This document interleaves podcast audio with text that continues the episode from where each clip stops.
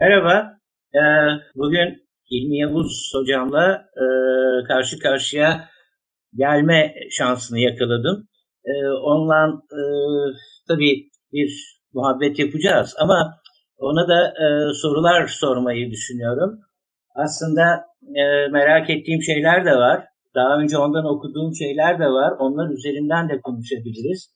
E, konuşmaya başlamadan önce biraz önce aklıma geldi şunu söyleyeyim. Şimdi e, Hilmi Yavuz'un da arkasında kitaplar duruyor. Benim arkamda da kitaplar duruyor. E, böyle konuşmaları ben ara sıra izliyorum ve büyük eleştiri alıyor böyle sahneler. Yani kitapların önüne oturmuşsunuz işte ne kadar çok kitabınız oldu.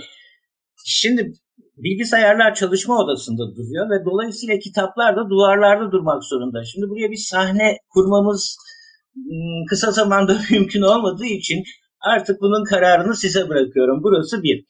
İkincisi e, konumuzun ana maddesini renk oluşturuyor. Çünkü konsept böyle belirlenmiş. Dolayısıyla e, Hilmi Yavuz tabii ki benim için en azından söyleyeyim önce bir şairdir. E, ve ama bir şairle nasıl bir renk konuşabilirim diye düşündüğüm zaman zorlanabilirdim. Ama benim büyük bir avantajım var bu konuşmada. Hilmi Yavuz aslında bir felsefecidir. Felsefe ile şiir arasında da çok sıkı yakınlıklar kurmuş bir şairdir. Dolayısıyla renk konusunu ben e, Hilmi Yavuz hocamla konuşurken çok fazla zorlanacağımı düşünmüyorum açıkçası. Ee, ancak bir e, karşı karşıya geldiğimizde bu renk meselesinden konu açtığımda bana demişti ki benim için iki tane renk vardır sarı ve kırmızı. Gerisini ben bilmem dedi. Ee, şimdi bu işin esprisi tabii. Yani bu sarı kırmızı meselesini de umarım bir gün futbol konuşuruz da e, onun muhabbetini de yaparız. Fakat burada şimdi konuya girerken onun yine yıllardır aklında kalmış ve hatta yani hayatımı değiştirdi demeyeyim ama önümde çok açık bir ufuk e, sermiş bir yazısı vardır. 1990'lardan kalan bir yazı. O yazı da e, yine 1996 galiba kitabın çıkışı tam hatırlamıyorum. Yazın Dil ve Sanat e, kitabında var. Yani edebiyat, dil ve sanat üzerine bir takım yazıların olduğu bir kitap. Bu yazının başlığı şiir ve harfler. Tabii bizim konumuz tamamen şiir ve harfler değil. Ama burada bir mesele var. Yani renkle şiiri birleştirebileceğimiz ya da ikisini aynı anda konuşabileceğimiz felsefi de bir mesele var aslında. Oradan çok kısa bir giriş yapmak istiyorum size ve sonra e, karşılıklı konuşmaya başlayacağız. E, şeyden e, bu Rus dil bilimci e, Roman Jakobson'dan e, Hilmi Yavuz'un bir takım e, onun söyledikleri üzerine yorumları var. E, mesela Jakobson'da şöyle bir şey e, okunabilir. E, diyor ki mesela i'nin mi yoksa u'nun mu daha koyu olduğunu soralım. Bazıları bu sorunun bir anlamı olmadığını söyleyeceklerdir. Ama hiçbiri i'nin daha koyu olduğunu söylemeyeceklerdir. Ancak burada önemli bir olgunun altını çizmeye gerek var. Bu harfleri içeren sözcüklerin dile getirdikleri anlam kuşkusuz çok farklıdır. Seslerin duyulara gönderme yaparak kurduğu anlam ki bu sinestezik bir anlam yani sinestezik eş algı. Sin Yunanca eş, e, aestesis de biliyorsunuz e, algı demek. Tıpkı müzikte olduğu gibi cılız ve belirsizdir. Sözcüklerle betimlenebilir ama sözcüklerle e, sözcüklerle çevrilemezler. Sözel anlamdan farklı şeylerdir çünkü bu. Yani kendi başlarına bir anlamları yoktur ama sözcüklerin anlamlarına bir etki yaparlar. Sonra buradan e, Hilmi Yavuz Hoca bir e, referans veriyor. Diyor ki Levoyel şiirinde yani sesli harfler zannediyorum o anlama geliyor. Arthur Rimbaud'un şiirinde sesli harflerle renkler arasında doğrudan bağlantı kurulur. Şimdi yeniden bir sinestezi meselesine geliyoruz. Eş algı meselesine geliyoruz. Ve şiirle renk arasında bu ilk ilişkiyi bu e, kısa alıntıdan bir kere tespit etmiş oluyoruz. Bu sinestezi meselesi Platon'dan belki de başlayan e, enteresan bir felsefi kabın içinde yer alıyor. Çünkü aslında teolojik de bir mesele. Yani bütün dönemlerde felsefeyi ilgilendirmiş bir mesele. Çünkü idea her şeyi kapsayan bir şey ya da tanrı her şeyi kapsayan bir şey. Evren bir birlik ilkesi içinde böylece orta çağda e, kesip bugüne kadar gelen teknolojik pozisyonda da onu algılı, algılayabildiğimiz durumda e, bugüne kadar gelen bir kavram bu sinestezi meselesi. Evrende her şey birdir. Ve dolayısıyla renk, ses, e, ısı bunların hepsi aynı dalgalanmalar ve titreşimlerden ibarettir. Ama biz bunları tabii e, biyolojik e, yapımıza göre ayrı ayrı algılamak durumundayız. Belirli nanometrelerle e, sesi algılıyoruz, belirli nanometrelerle rengi algılıyoruz vesaire. Ama bunların bir birlik ilkesi içinde aynı şeyler olduğunu bütün felsefeciler neredeyse yazdılar.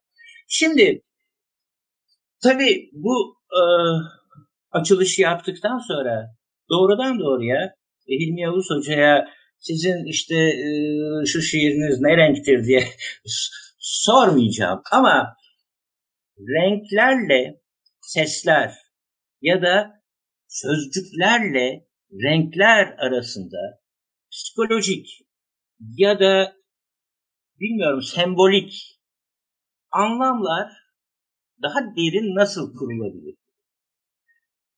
İlk önce genel olarak başlayalım ve sonra sizin şiirlerinize hemen gelmeyi deneyelim. Ee, Emre'cim bu giriş için teşekkür ederim. Aslında dediğin gibi e, sesler ve harfler arasında e, böyle bir sinesteziden elbette söz etmek mümkün. Zaten benim yazımdan da e, gerekli bölümü alıntıladım. Şimdi şöyle evet. orada o yazıda da e, bu meseleye ilk kez poetik olarak yani şiirsel olarak ilk değinen kişinin ünlü Fransız şairi Arthur Rimbaud olduğunu söylüyorum. Rimbaud'un Le Voyelle yani Sesliler diye bir şiiri var. Bu şiir şimdi önümde benim. Ee, hı hı. Şöyle yani harflerle aslında e, Rimbaud e, renkler arasında nasıl bir bağıntı kurmuş bunu görelim. E, ilk dizesi Le Voyelle'in seslilerin ilk dizesi A kara A kara E ak İ al U yeşil O mavi. Yani sesliler üzerinden, sesli harfler üzerinden A'yı karayla, E'yi akla, İ'yi alla yani kırmızıyla, U'yu yeşille, O'yu maviyle ilişkilendiriyor. Şimdi bu şiirin devamında e, ayrıca yine arada gülüşüne iyi diyor. E, kutsal borazan o diyor. Sana ey omega, e, ey o mor ışığı gözlerinin diyor vesaire vesaire.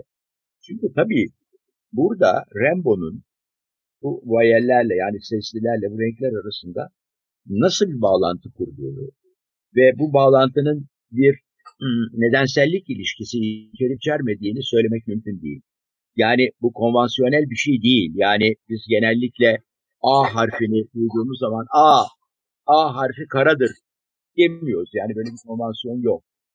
Dolayısıyla burada e, seni de demin belirttiğim gibi sinestezinin nasıl gerçekleştiği konusunda herhangi bir bilgimiz olmadığı için bu tür ilişkileri biz tamamen konvansiyonel olarak değil, keyfi olarak yapıyoruz. Böyle bir konvansiyon yok yani herkesin üzerinde birleştiği bir durum söz konusu değil. Dediğim gibi A siyahtır, işte İ e, e, aldır vesaire gibi böyle bir durum söz konusu değil.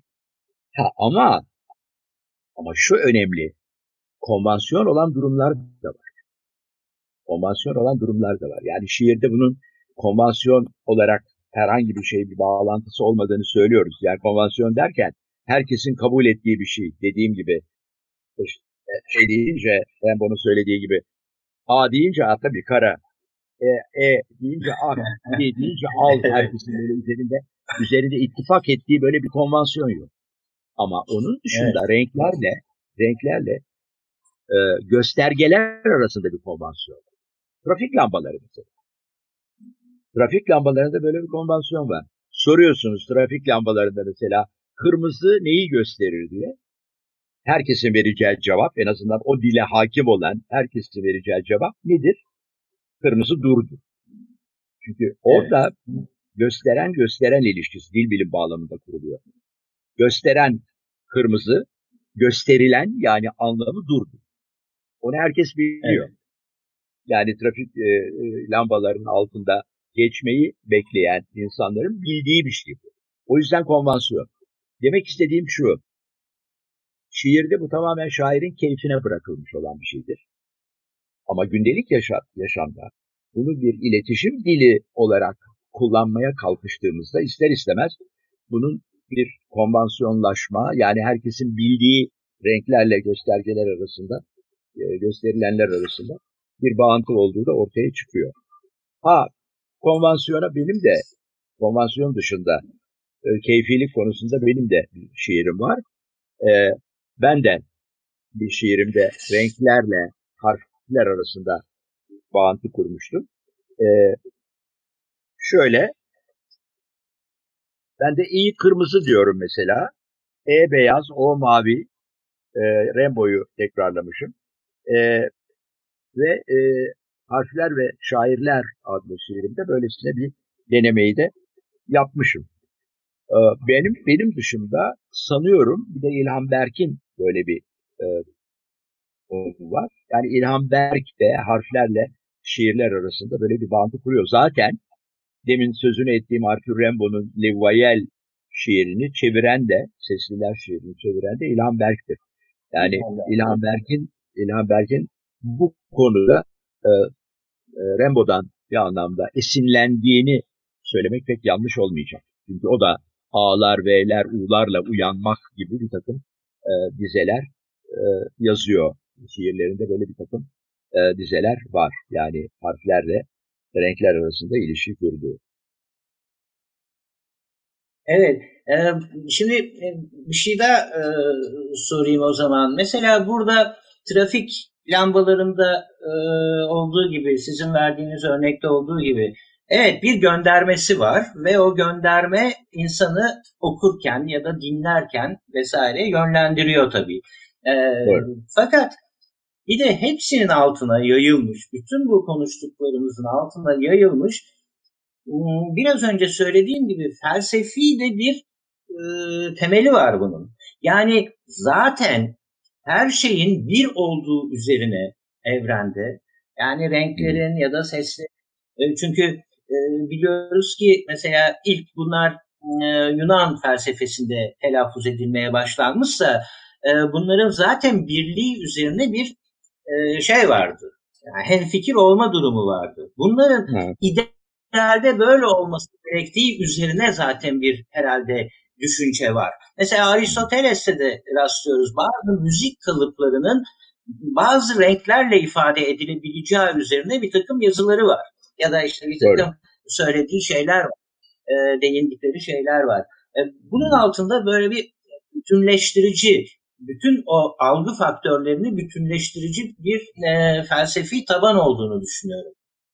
Sadece e, göstergelerle ilgili bir şey Evet tabii yani biz ona göre yaşıyoruz ama bir de böyle bir kabullenme var gibi bana. Ya, benim söylemek istediğim şu. Yani konvansiyondan evet. demin e, konvansiyondan söz ederken konvansiyonun bir dil olduğunu dolayısıyla e, renkler bağlamında bir gündelik hayatta bir anlaşma ortamı kurulduğunu e, söylemek evet. istemiştim. E, öbür alanda yani şiir alanında olsun müzik çok haklısın. Mesela e, resim yaparken diyelim e, renkleri kullanırken hangi rengi kullanmak gerektiği konusunda e, bir tavır alırken e, müziğe kulak verdiğini bildiğimiz bazı ressamlar var. Bu da mümkün. Ama dediğim gibi yani bu birliğin birliğin temelde bir konvansiyonu olmadığı için yani resimde olsun, müzikte olsun, şiirde olsun, başka alanlarda olsun renklerle e, sesler vesaire sözcükler, harfler arasında olduğu gibi e, notalar diyelim arasında olduğu gibi bir takım herkesin bildiği ve herkesin kabul ettiği konvansiyon bir dil söz konusu olamadığı için bunu bir keyfilik olarak Hı-hı. algılamak durumundayız. Başka başka bir durum söz konusu değil. Dolayısıyla eğer böyle evet. bir birlik varsa ki hiç şüphesiz var. E, ama bu, bir, bu birliğin nasıl ve hangi koşullarda ortaya çıktığını bilmiyoruz. Şöyle oluyor, her şairde, her ressamda ya da her müzik, müzikçide, kompozitörde ayrı bir biçimde ortaya çıkıyor. Biri de e, beyaz diyor, öbürü sarı diyor, öbürü yeşil diyor vesaire falan. Yani evet. o anlamda bir şey yok. Bir pansiyon dediğim şey yok. Ama öbür tarafta gündelik yaşamda bir dile dönüştüğünde o ister istemez bir konvansiyon haline geliyor. O zaman biliyorum hangi rengin neyi gösterdiği. Şüphesiz. Fakat elbette. enteresan tabii. Ee, yani e, sürekli olarak bu konuyla uğraşılması dediğiniz gibi ressamların, şairlerin ya da tabii. Müzik insanlarının e, bunun e, bir türlü gündem, gündemden kalkmamış olması gerçekten enteresan. Yani mesela ben şeyi hatırlıyorum 18. yüzyılda e, şey hmm, Bernard Castle e, bir e, klavsen yapmayı düşünüyor. E, tuşlara bastığı zaman notaların gerçek ışıklarının ya da gerçek renklerinin ortaya çıkabileceği bir şeydi. Sonra Telemann gidiyor onlarla ilgileniyor vesaire. E, bu çaba sürekli olarak işte e, dün sizle çok kısa süre konuşurken aklıma gelmişti size de söylemiştim. Mesela o Rimsky-Korsakov'un 19. yüzyılda Milada diye bir operası var. Renkler meselesi. E, bu gündemden kalkmayan bir şey. Peki bunu yavaş yavaş artık e, sizin şiirlerinize, psikolojik yönüne ya da e, sizin de belirttiğiniz gibi bir antropolojik ya da sembolik taraflarına getirmeye başlayalım. Örnekler vermeye e, başlar mıyız? İster misiniz böyle şeyler tabii, sizin tabii, tabii. Şimdi bu e, ilginç bir şey. Aslında e, antropoloji tabii antropoloji de kültürü bir dil olarak yapı, Levi Strauss'tan beri biliyoruz. Yani antropologlar da e, bize e, gündelik yaşamın ya da kültürün daha doğrusu bir dil gibi yapılandığını söylerler. Mesela bunlardan biri e, benim de çok değer verdiğim bir antropologtur, Cambridge'li bir antropolog Edmund Leach. Edmund Leach özellikle e, gündelik hayatta e, evliliğe giriş ve evlilikten çıkış bağlamında gelin ve dul arasındaki bağıntıyı incelerken diyor ki dikkat ettiyseniz gelinler hep beyaz giyerler diyor. Bu evliliğe giriş anlamına gelir. Gelin e, gelin kıyafeti beyazdır genellikle. Hı hı. Ama evlilikten çıkışı imleyen dulluk ise genellikle siyah ile imlenir. Dolayısıyla e, gelinle dul arasındaki karşıtlığı biz beyaz siyah karşıtlığı olarak genellikle kavrarız. Burada da küçük ölçekte bir dil var. Yani beyaz giyinen bir e, beyaz bir, e, gelinlik giymiş olan hanımı elbette biz ha bu evlenmek üzeredir diye düşünürüz. E, başına siyah bir örtü örtmüş, e, siyah giysiler giymiş bu kadın. Daha bu demek ki yeni dul bir hanım ya da evet. henüz gidiyor falan deriz. Yani böyle bir şey var. Yani gündelik hayatta sadece, sadece trafik lambalarında değil, gündelik hayatın başka alanlarında da e, renklerle yapıp etmeler arasında mesela burada giysiler alanında olduğu gibi e, birebir bir takım ilişkiler var ve bu ilişkiler birer konvansiyon. Nasıl trafik lambalarında kırmızıyı görünce duruyoruz, e, bir böylece bir, bir anlaşma söz konusu oluyor. Anlaşma, evet. Evet yani e, siyah bir siyah bir giysi giymiş olan bir kadını beyaz bir e, giysi giymiş olan diyelim, gelinlik giymiş olan kadınla karşılaştırdığımızda hangisinin gelin, hangisinin dul olduğunu da böylece anlamış oluyoruz. Dolayısıyla evet. dediğim gibi gündelik, gündelik yaşamda da böyle bir şey var. Fakat asıl sorun tabii, asıl sorun tabii renk kavramlarının Emre'cim.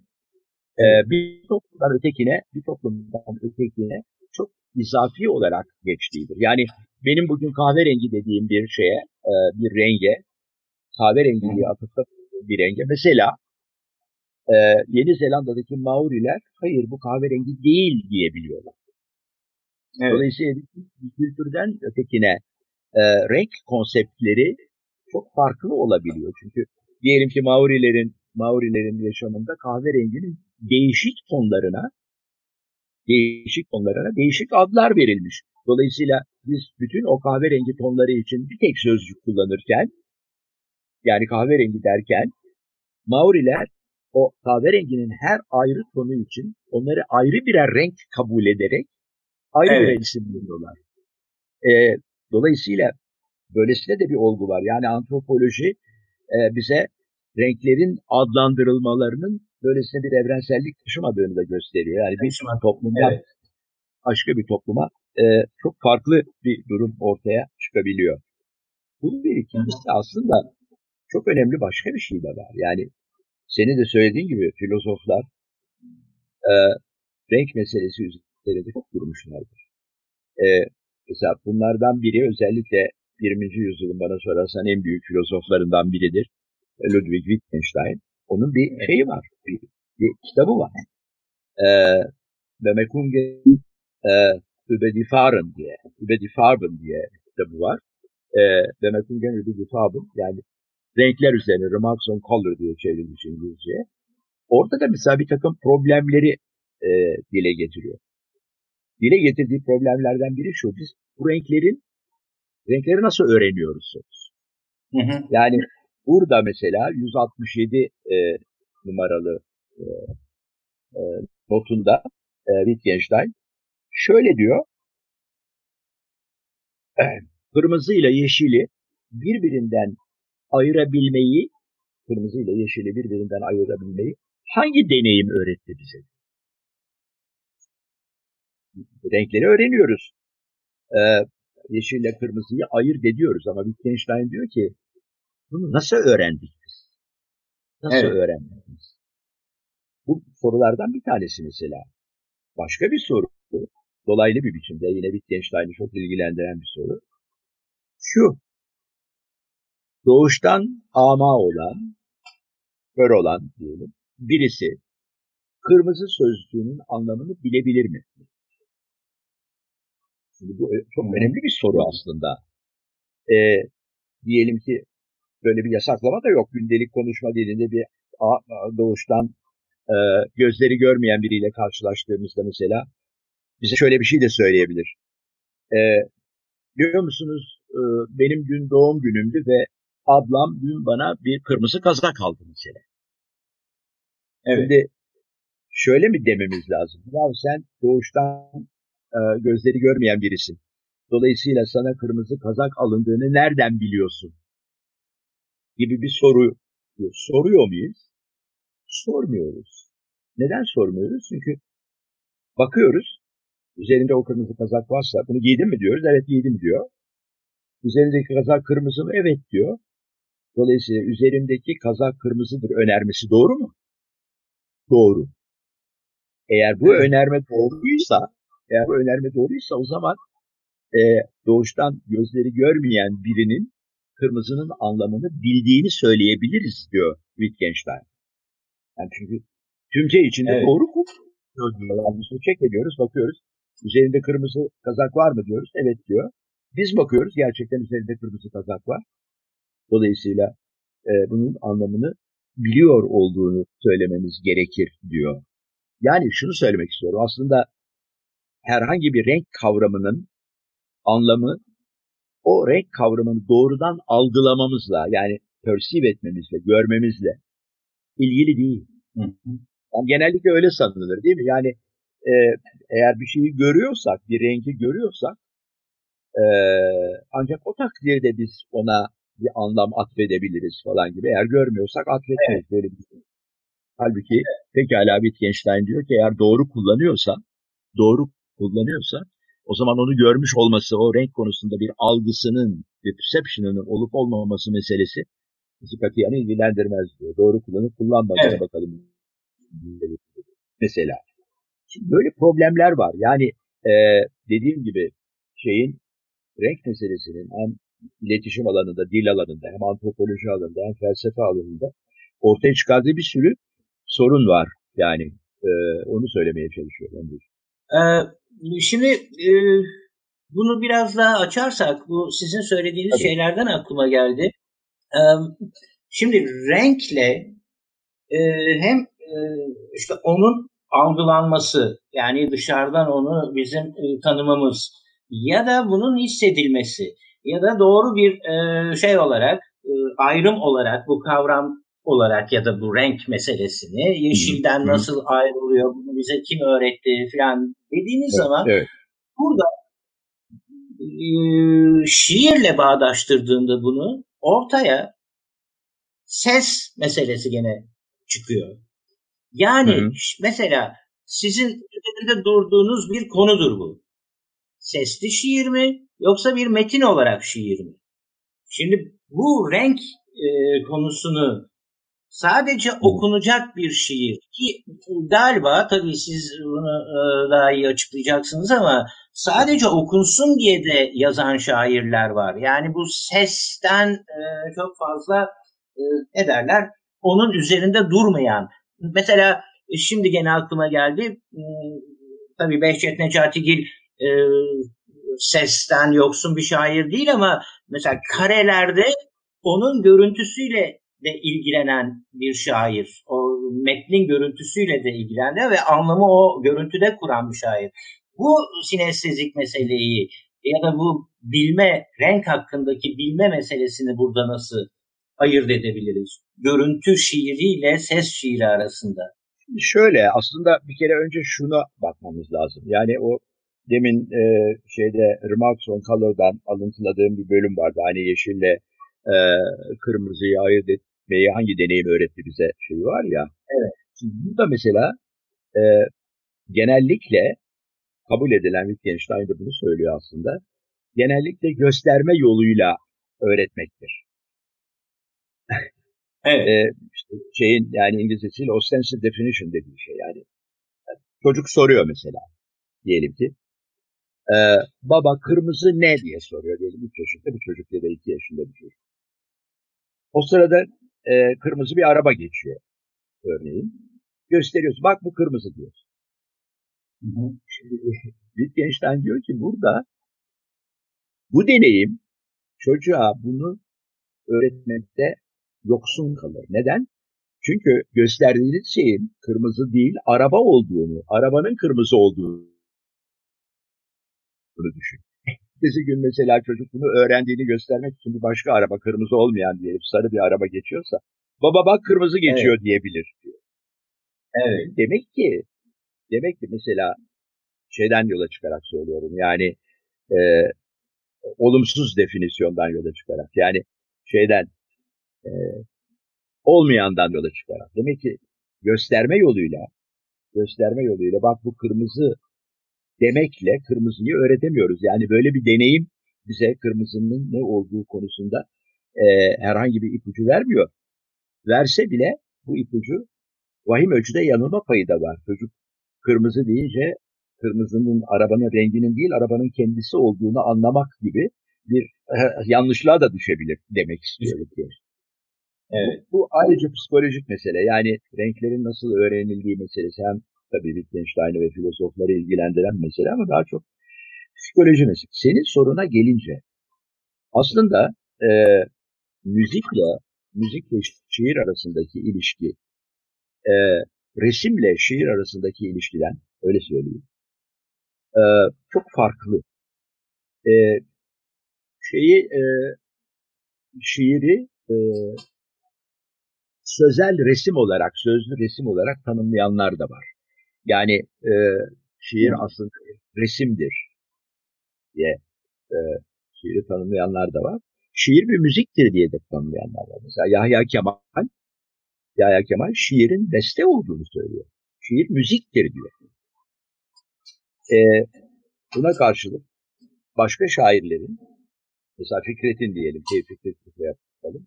Gerçi bunu böyle söylemişimdir ama Fikret'in şiirlerinin de birer tablo olduğunu söylemek mümkün. Yani Fikret'in şiirini resimle, buna karşı Yahya Kemal'in şiirini de müzikle birebir ilişkilendirmek mümkün olabiliyor.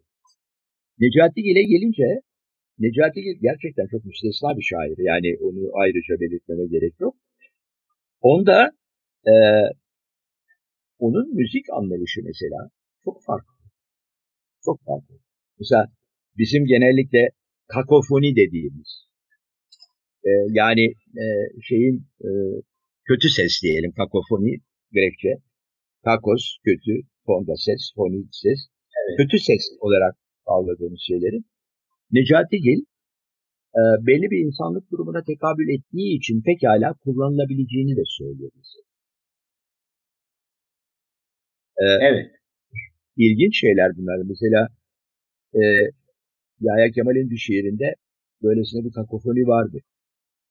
E, mesela onun bir şeyin şiirinde şöyle bir dize var. Cevdet Kudret de çok alay ederdi onlarla rahmet eylesin. Baştan başa saç ve bütün ten diye. Baştan başa saç ve bütün ten. Nurullah Ataç bu dizeyi Cevdet Kudret aktardığına göre diye alırmış. Bak işte Yahya Kemal'in tüntenli dizesi diye. Tüntenli hmm. dize diye. alay edermiş. Şimdi bu bunlar var. Yani ne bileyim ben mesela Nedim'de de vardır. Ee, bu tür kakofoniler yani tünten evet. gibi. ee, Nedim'de de vardır. Ee, başka şairlerde de vardır. Ama Necati Gil diyor ki bunu bir hata olarak e, şiirde bir mağlubiyet olarak düşünmemek gerekir. Çünkü bazı insanlık durumlarını ben ancak bir kakofoniyle anlatabiliyorum. Yani içinde yaşadığımız diyelim bir durumu, çok kötü bir durumu ben ancak şiirimi kakofonik seslerle kurarak dile getirebilirim. Mesela evet. böyle bir şiir var.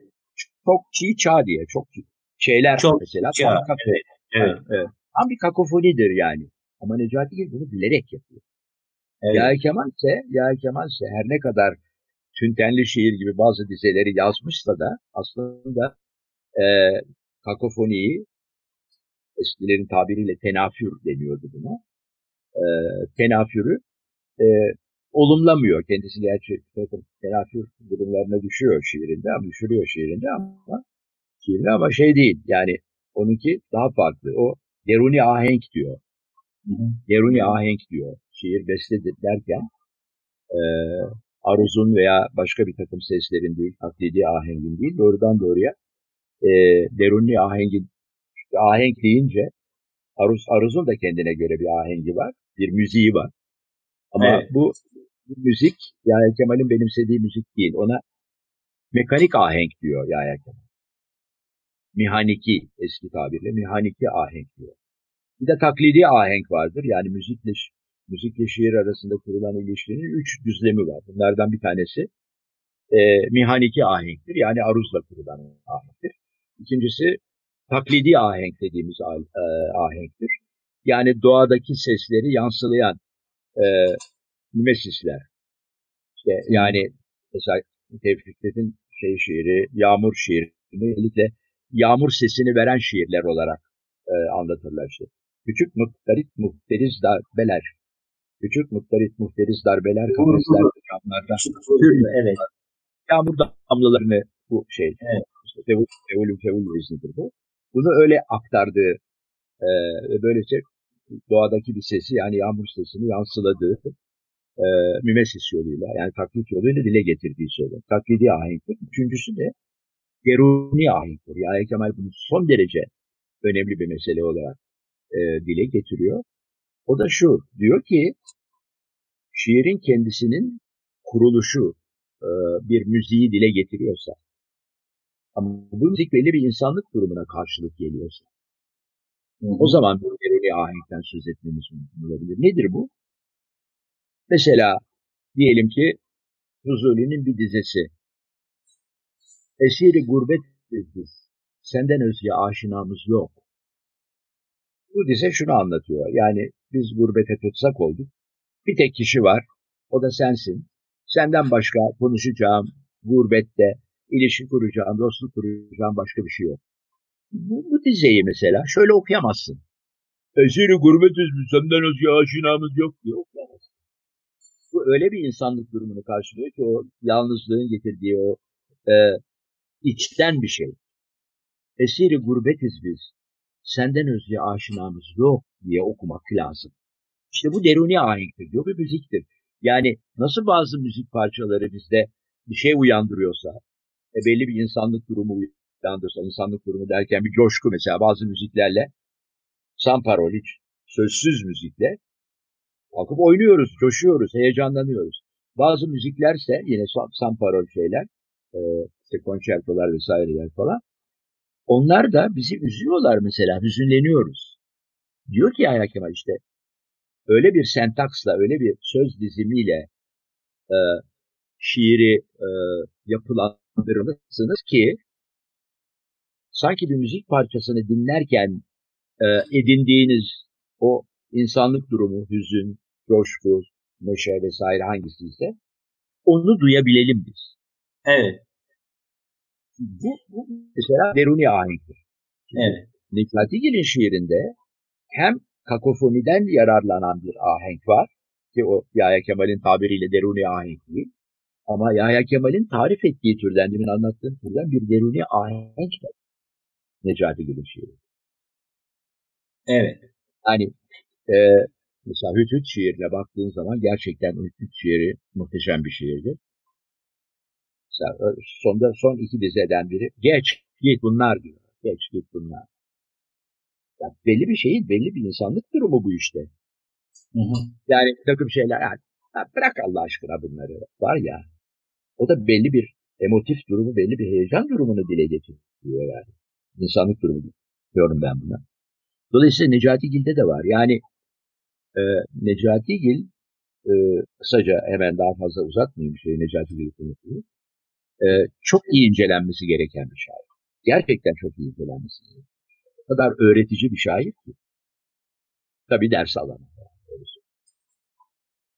Evet, şimdi e, yine siz konuşurken aklıma gelmişti. Burada da e, şimdi e, e, şeyler geliyor. E, hem size selamlar var, hem övgüler var. Ama aralarda da sorular var. Onlardan istiyorsanız birkaç tane size aktarayım. Çünkü şimdi söylediğiniz şeylerle e, ilgisi olan şey, e, sorular da var.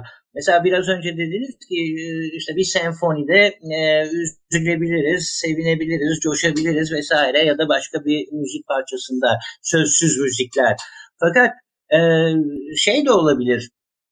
E, mesela estetikçiler bunu çok fazla dile getirirler. E, tanıyamadığımız, henüz deneyimlenmediği duyguların da e, ortaya çıkması çok iyi olabilir. Yani tanımlayamadığımız duyguların ortaya çıkması, insanın kendisini daha fazla hissetmesi, daha derin bir şey olduğunu hissetmesi açısından bunu yararlı bulurlar. Şimdi şair olsun ya da müzik, müzik insanı olsun, besteci, kompozitör olsun neyse. E, burada Mehmet Sabri Haspolatlı diyor ki e, rengi algılamamız için ışık gerekli şiirin renginin ışığı ozan mıdır diye soruyor. Yani kendi başına hiçbir duyguya gönderme yapmaksızın yeni bir duygu yaratan, yeni bir ışık yaratan ozan olabilir mi? Ee, Şeylerin dışında, e, yöntemlerin dışında ya da tanımların dışında. Doğrusu yani e, çok iyi anladığımı söyleyemem e, Mehmet Sabri Haspolat'ın sorusunu. Yani ee, renk yaratabilir mi şair diyor yani. Hiç deneyimlenmemiş bir renk. Öğrenilmemiş bir renk. Bunu bilemiyorum doğrusu. Yani benim böyle bir deneyimim olmadı. Hemen onu belirteyim. Ama galiba hiç denenmemiş bir rengi bulma işi e, asıl sahibine ait olan bir iştir. Yani ressama ait olan bir iş. E, evet şair aslında e, belli bir takım insanlık durumlarını eğer değiş yerindeyse dile getirmekle yükümlüdür eğer e, iyi bir şairse şüphesiz. Ama e, şairin renk üretme konusunda, renk üretme konusunda e, bir şeyi olabileceğini, bir işlevi olabileceğini doğrusu düşünmüyorum açık söylemek gerekirse. E, renk bizim işimiz sözcüklerle, şairlerin işi sözcüklerle, renklerle e, ressamlar, ressamlar ilgileniyor. E, o soruyu sevgili e, Hasba'dan şeye sorsun, e, ressamlara sorsun. Yeni bir renk yaratabilir mi diye. Ressamlara. Evet tekrar bakıyorum. Ee, size iltifatlarla devam ediyor. Teşekkürlerle. Hatta şimdi Kurtul Ertmen'i gördüm. Elmi Hoca'ya mavi çok yakışmış diyor. Onu da şöyle geçtim. Sağ olsun. ee, Gerek Sapçıklıoğlu diyor ki o Boyer şiirini yazarken Arthur Rimbaud alfabeden esinlendi. Sonra e, evet. Peki e, bu tekrar bakacağım sorulara. Şimdi sizin şiirinizle ilgili de e, biraz konuşalım.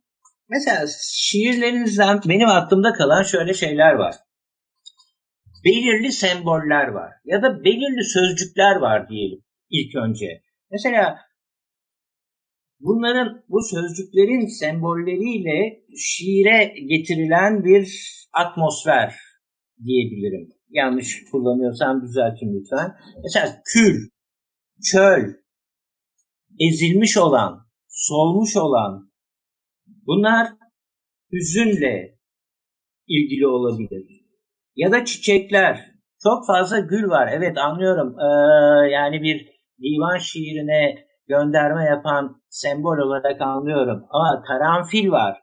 İşte yakut var, ateş var. Bunlar acaba sembolik olarak e, seçilen şeyler midir? E, sözcükler midir?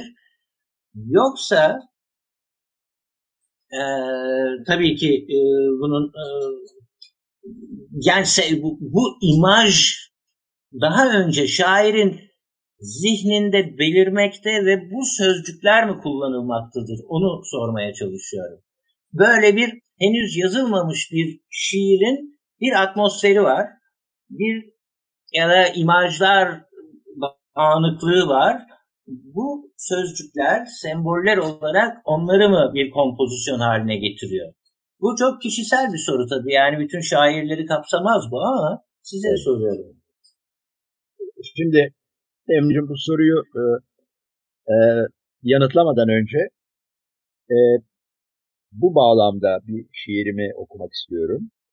E, Doğu'nun Gurbetleri şiiri. Evet. Şöyle. Akşam en güzel masaldır, iyi anlatılırsa.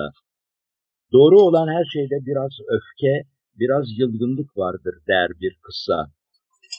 Cam incelince şarap da incelir. Yaşam acıdan kırmızıya, ölüm hüzünden beyaza ve bir gül gelirse bu yol ayrımından gelir, mutlaka ve nasılsa.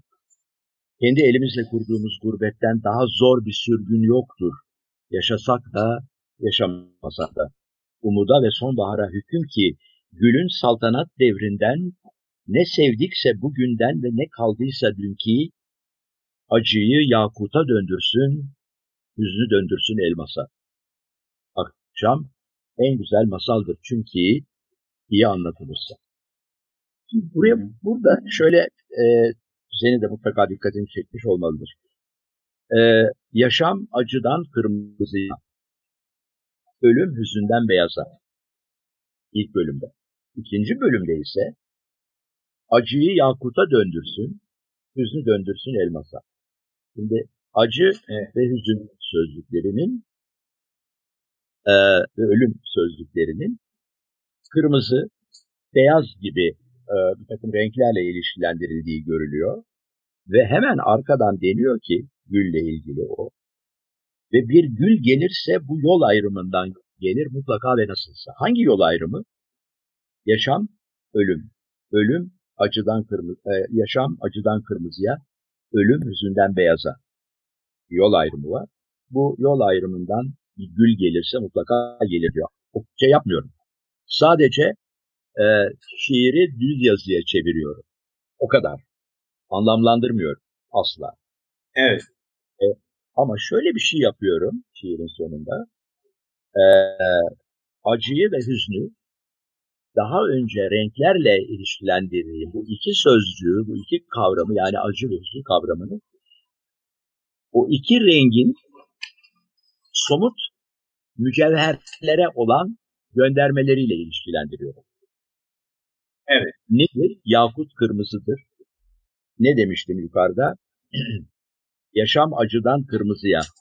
Yaşam acıdan kırmızıya. Burada acı yakuta dönüyor. Kırmızı yani yakuta dönüyor. Kırmızı bir dolayım. Yakutla acı arasında kırmızı bir dolayım olarak duruyor. Arada duruyor. Hüznü döndürsün elmasa. Yukarıda ne diyoruz? Ölüm özünden beyaza. Dolayısıyla burada e, beyaz da e, hüzünle elmas arasında bir dolayım olarak kullanılmış oluyor. Şimdi e, bunu niye yaptım? Bu, bu dediğim gibi bir şiiri açıklamak gibi bir şeyim yok. Zaten e, çok önemli bir nokta benim için bu. Bir şair asla ve kat'a şiirini açıklamamalıdır. Çünkü bu ister istemez daha sonraki okumaları yani şairin dışında yapılacak okumaları yani okurun yapacağı okumaları koşullandırmış olabilir. Ya şair böyle söylüyor. Evet. Yani dolayısıyla şiiri çok vahim bir malüliyetle e, şey kılar. Malüliyetle malül kılar öyle söyleyeyim. Neden? Ayrıca sembolleri de Peki, sınırlayabilir. Diğer şiirlerde anlamayı... de aynı şeyler, aynı anlamlar devam ediyormuş gibi olabilir belki de. Evet, tabii. Evet. Bir de şu var tabii asıl önemlisi okur, şair böyle söyledi diye şiire tek anlam yükler. Aslında bir şiirin, özellikle modern bir şiirin tek anlamlı olması onu da evet. onu düz manzume kılar ki böyle bir şey ben hiç istemiyorum. Okur nasıl alımlıyorsa şiir odur. Hani o e, şeyin e, Pablo Neruda'nın e, ünlü şeyinde olduğu gibi Pablo Neruda filminde olduğu gibi postacı şey diyor ya artık benim bu şiir diyor yani. Evet, ben kimin ihtiyacı varsa onundur diyor. Ya. Tabii. Evet. Ee, bir e, soru var. Şimdi gözüme çarptı. Diğerlerine de bakacağım biraz sonra. Muharrem Dayanç soruyor. Diyor Muharrem ki, Hoca, selamlıyorum. Evet, birkaç şairde geçen Türk mavisi imgesi İlmi Hocam acaba bu konu için ne düşünür diyor. Şimdi e, Muharrem Hoca'ya selam ve sevgilerimi sunuyorum. Çok teşekkür ediyorum bu soru için. E, hocam şöyle aslında e, konuşmama başlarken reyer konusunda bir konvansiyon olmadığını yani şairlerle e, şairlerin özellikle harflerle renkler arasında kurduğu ilişkinin tamamen keyfi olduğunu bir kurala ve bir konvansiyona bağlı olmadığını söylemiştim. Ama burada bir konvansiyon var. İyi ki hatırlattınız bana. Şairler e, Türkiye'yi maviyle genellikle ilişkilendiriyorlar ve sanki birkaç şair diyorsunuz, birçok şairdi, çok haklısınız. Hepsinde böyle bir şey var. Yani e, Türkiye'yi maviyle, dolayısıyla Türk mavisi diye özel bir maviyle öyle söyleyeyim ilişkilendiriyorlar. Bu büyük bir olasılıkla, yani büyük bir olasılıkla Öyle olup olmadığını bilmiyorum. Bir konvansiyon olduğu kesin. Yani Türkiye deyince mavi geliyor akla. Doğru. Türk mavisi diye bir mavi geliyor. Ee, böyle bir konvansiyon var. Ama bu konvansiyonun nedenleri üzerinde nasıl oluyor da böyle bir bağlantı kuruluyor deyince benim aklıma bir şey geliyor. Yani Akdeniz geliyor. Ya da belki de daha geniş bir şeyle e, üç tarafı e, denizle kaplı e, bir ülke oluşumuz, yani bir deniz ülkesi oluşumuz e, ve bir Akdeniz ülkesi oluşumuz. Denizimizin Karadeniz'de dahil e, genellikle mavi olduğu, e, Akdeniz ikliminin ikliminin getirdiği bir şeyle, e, bir doğal e, mavilikle e, bizim denizlerimizin hep mavi olduğu ve dolayısıyla böyle bu mavinin bize mahsus olduğu gibi e, bir nedenle büyük bir ihtimalle Türk mavisi denilmiştir. Böyle bir konvansiyon var, doğru. E, yani şairler e, Türkiye deyince, Türkiye deyince hangi rengi e, size çağrıştırıyor sorusuna herhalde sadece şairler değil başkaları da e, mavi cevabını verirler diye düşünüyorum. Ee, şimdi bir şey soracaktım ama ilginç bir soru daha gelmiş. Onu da sorayım size. Ee, fikrinizi alayım. Ondan sonra tekrar e, sizin bir şiirinizle ilgili soru soracağım. Ee, Aykut Özdemir diyor ki hiçbir şair var mıdır ki şiirlerini beyaza ya da saman kağıt dışında renkli kağıtlar üzerine işleyen ve sözcüklere de o renkler sayesinde okuyucu ile arasında gizli özel bir ilişki kurmasına izin veren. Yani ben şunu anladım aslında genelde. Bir renk e, fona değil ama bir renk atmosferi insanın o şiiri algısına ve duygusuna etki, etki eder mi? Ya bu tabii psikologların bileceği bir şey aslında doğrusunu evet. söylemek gerekirse. Yani e, renklerin ne türlü bir takım e, duygulara neden olduğu ya da yol açtığı meselesi. Ya ben mesela böyle bir deneyim yapmadım. Ben e, beyaz kağıda yazmayı. E, ha ama şu var. E, madem ki sordu Aykut kardeşim şunu söyleyeyim. Kağıt beyaz olabilir. Yani zaten başka türlü olmasına da ben izin vermiyorum. Yani öyle istemiyorum yazmayı. Fakat dolma kalemle yazdığım için şiirlerimi e, dolma kalem mürekkebinin rengi beni ilgilendiriyor. Evet galiba Aykut Özdemir'in sorusu biraz burada yerini bulmaya başladı. Evet. Mesela? Evet. Mesela e, ben iki rengi kullanıyorum. E, mavi ve yeşil. E, yeşil renk e, bunun psikolojisini bilmiyorum. Yani bu konuda bir şeyler söylemeye kalksam psikologlar bana ama ukalasın Hilmi Yavuz diyeceklerdir. Onun için bu konuyu bu konuyu sükutla geçiştiriyorum. Neden olduğunu bilmiyorum. Ama yeşil mürekkeple yazdığım zaman e, bana sanki daha e, nasıl söyleyeyim daha huzurla, daha esenlikli bir şekilde o şiire yaklaşma imkanını verdiğini hissediyorum. Evet. Yeşil Bu... mürekkep mesela benim tercihim ayrıca. Özellikle e, şiirlerimi beyaz kağıt üzerine yeşil mürekkeple yazmayı seviyorum. Gerçekten çok psikologları ilgilendiren evet, bir durum. Yani belki bir alışkanlık, belki bir e, taşınan, bellekle taşınan bir durum var. Tabii onu ben de bilmiyorum. Şimdi burada bir şiiriniz var. E, Bulutlanma Sonesi diye bir şiir var. Evet. Hatırlıyorsunuz tabii ki. Tabii tabii. tabii. tabii, onun tabii. içinden bir e, bir cümleyi söyleyeceğim size.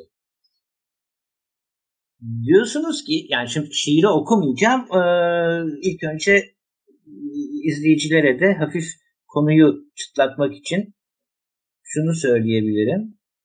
İşte söylesem hüzün olur, söylemesem de hüzün.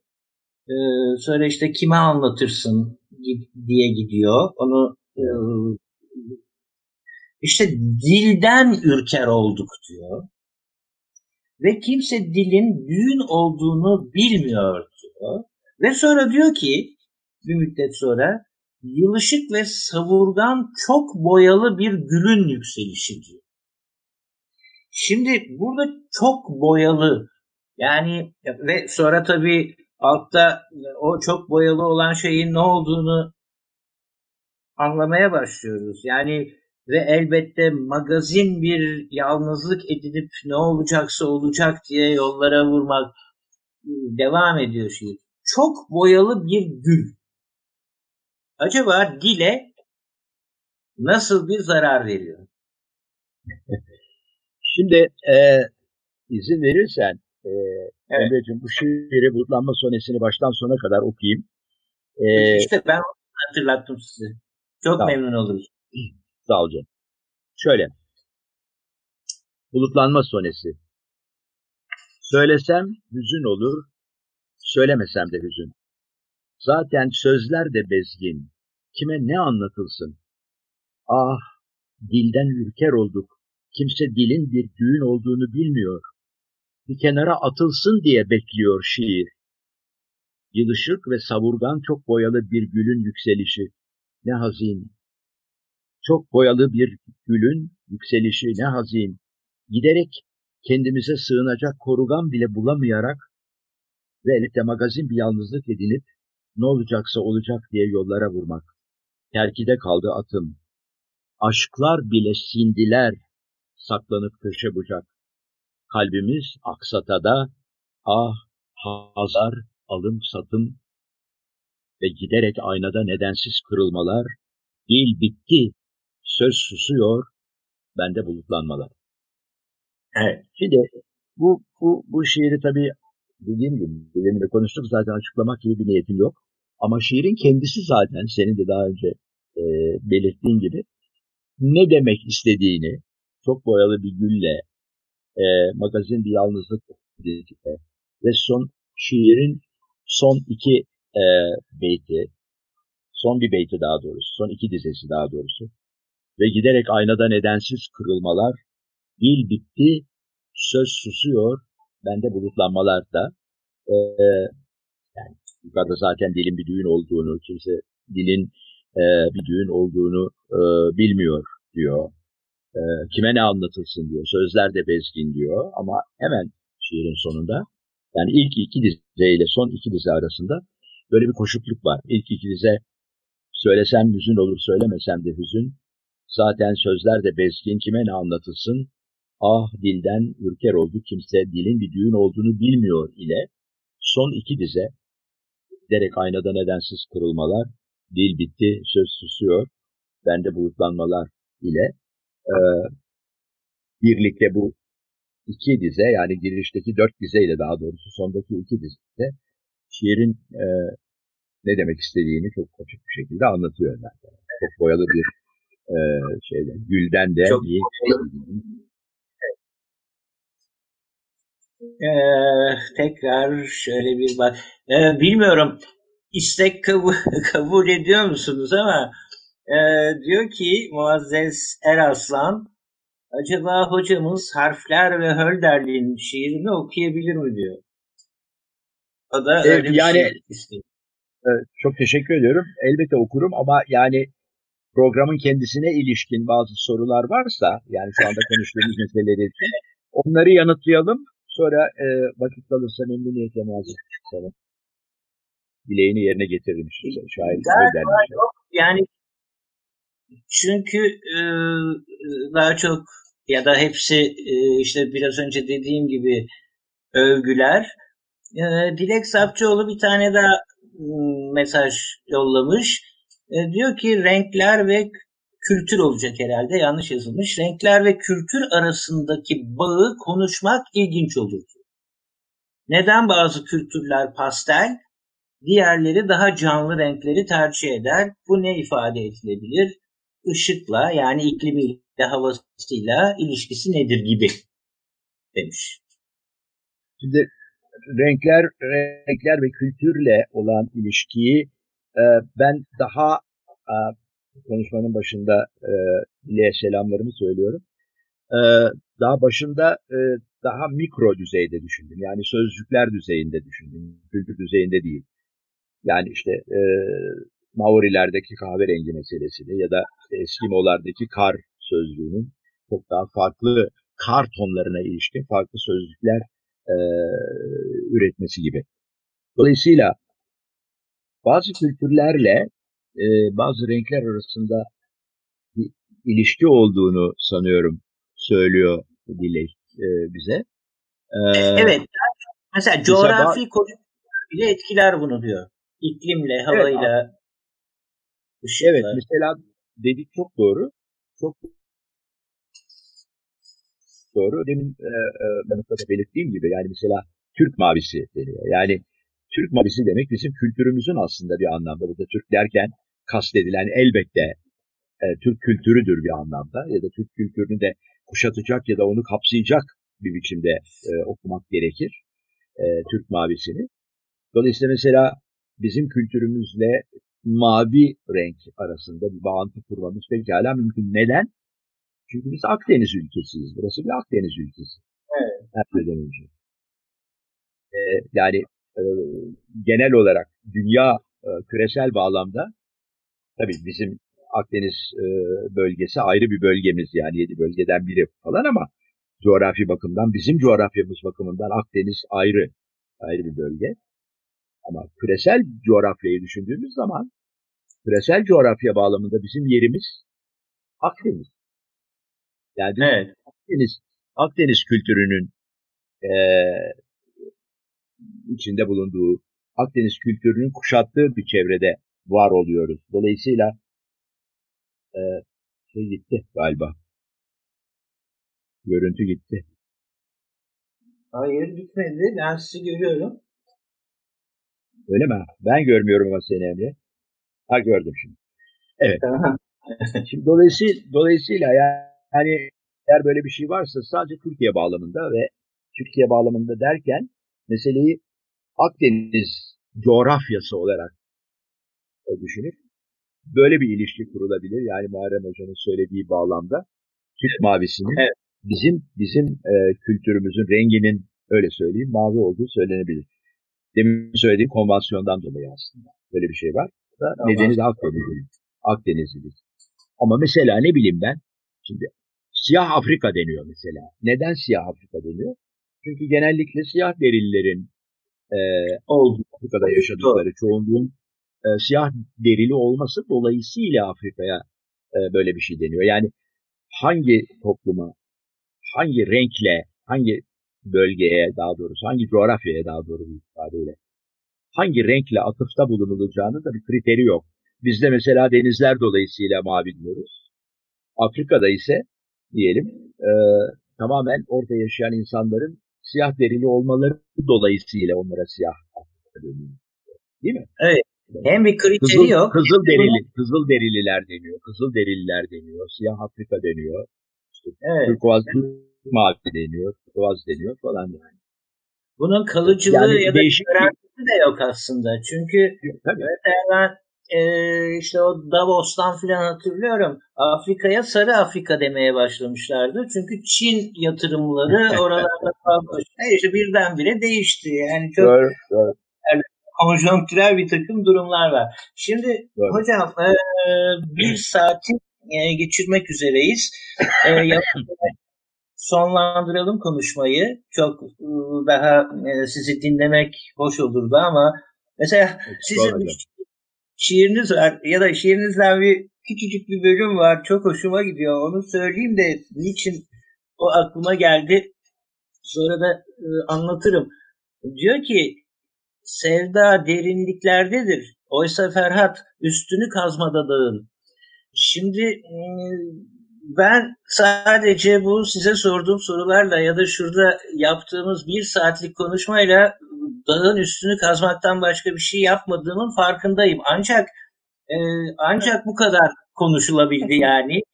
Bir saatlik zaman içinde e, belki e, daha uzun konuşma imkanı bir yerlerde bulabiliriz ve çok memnun olurum. E, yavaş yavaş kapatalım programı. Ee, şey Mu Muazzez Hanım'ın Muazzez Hanım'ın isteğini yerine evet. getir, getirmeyelim mi? Getirelim valla. Çok güzel olur.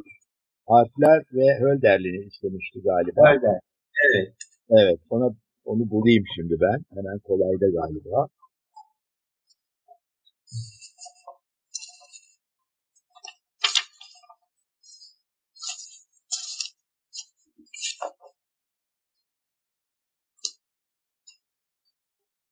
Şöyle,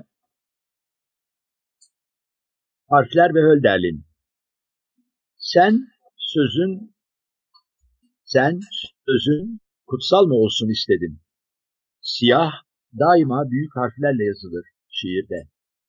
Şiir, ah, evet odur. Kendini hep Allah'a taşır ve derin gölgeleri durur, duru göllerde. Dur sen Hölderlin, şair ve deli, İkisi bir, şairsin, hüznünden belli oluyor bu, delilik bir çiçektir ve adı sadık hizmetkarınız Sandrelli. Evet, Çok teşekkür ederiz. Siyah, siyah daima büyük harflerle yazılır diye yazmış şair.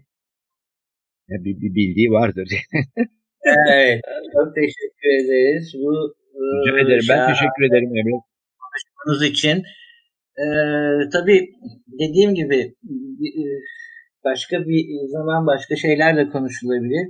İlk başta söylediğim e, şeylerle bitireyim. E, aklımda daha bir sürü soru vardı ama e, mesela sinestezi meselesinden konuyu açtım. Sonra e, konuşmalar sırasında aklıma geldi ki galiba bu felsefi meseleyi e, yeniden ele almak ya da uzun uzadıya konuşmak iyi olur. Çünkü bugünkü teknoloji içinde bu sinestezi meselesi sadece bir algı, duygu ya da bir estetik mesele olmaktan çok laboratuvar koşullarına dönüşmeye başladı ve artık ete kemiğe büründü. Yani daha önce diyelim ki Aristoteles'in müzik e, kalıplarını renkle düşünüyor olması bugün müzik kalıplarının renge laboratuvar koşullarında dönüştürülmesiyle elde ediliyor. Bunun da tabii felsefede yeniden ele alınması gereken bir problematiğe yol açtığını düşünüyorum. Ama artık programımız bitti. Başka bir programda belki yine şairlik e, niteliğimizi de ön planda tutarak bunları konuşma fırsatı bulabiliriz. İnşallah. Çok ben teşekkür, çok teşekkür ederim. Emre. Ben çok teşekkür ederim. Ee, çok zariftin. Ee, çok iyi e, bir program oldu sayende. E, beni de konuşturdun. e, eksik olma bin yaşa. Çok teşekkür ederim. Sağ olun. İyi günler dileyelim izleyicilere. İyi günler.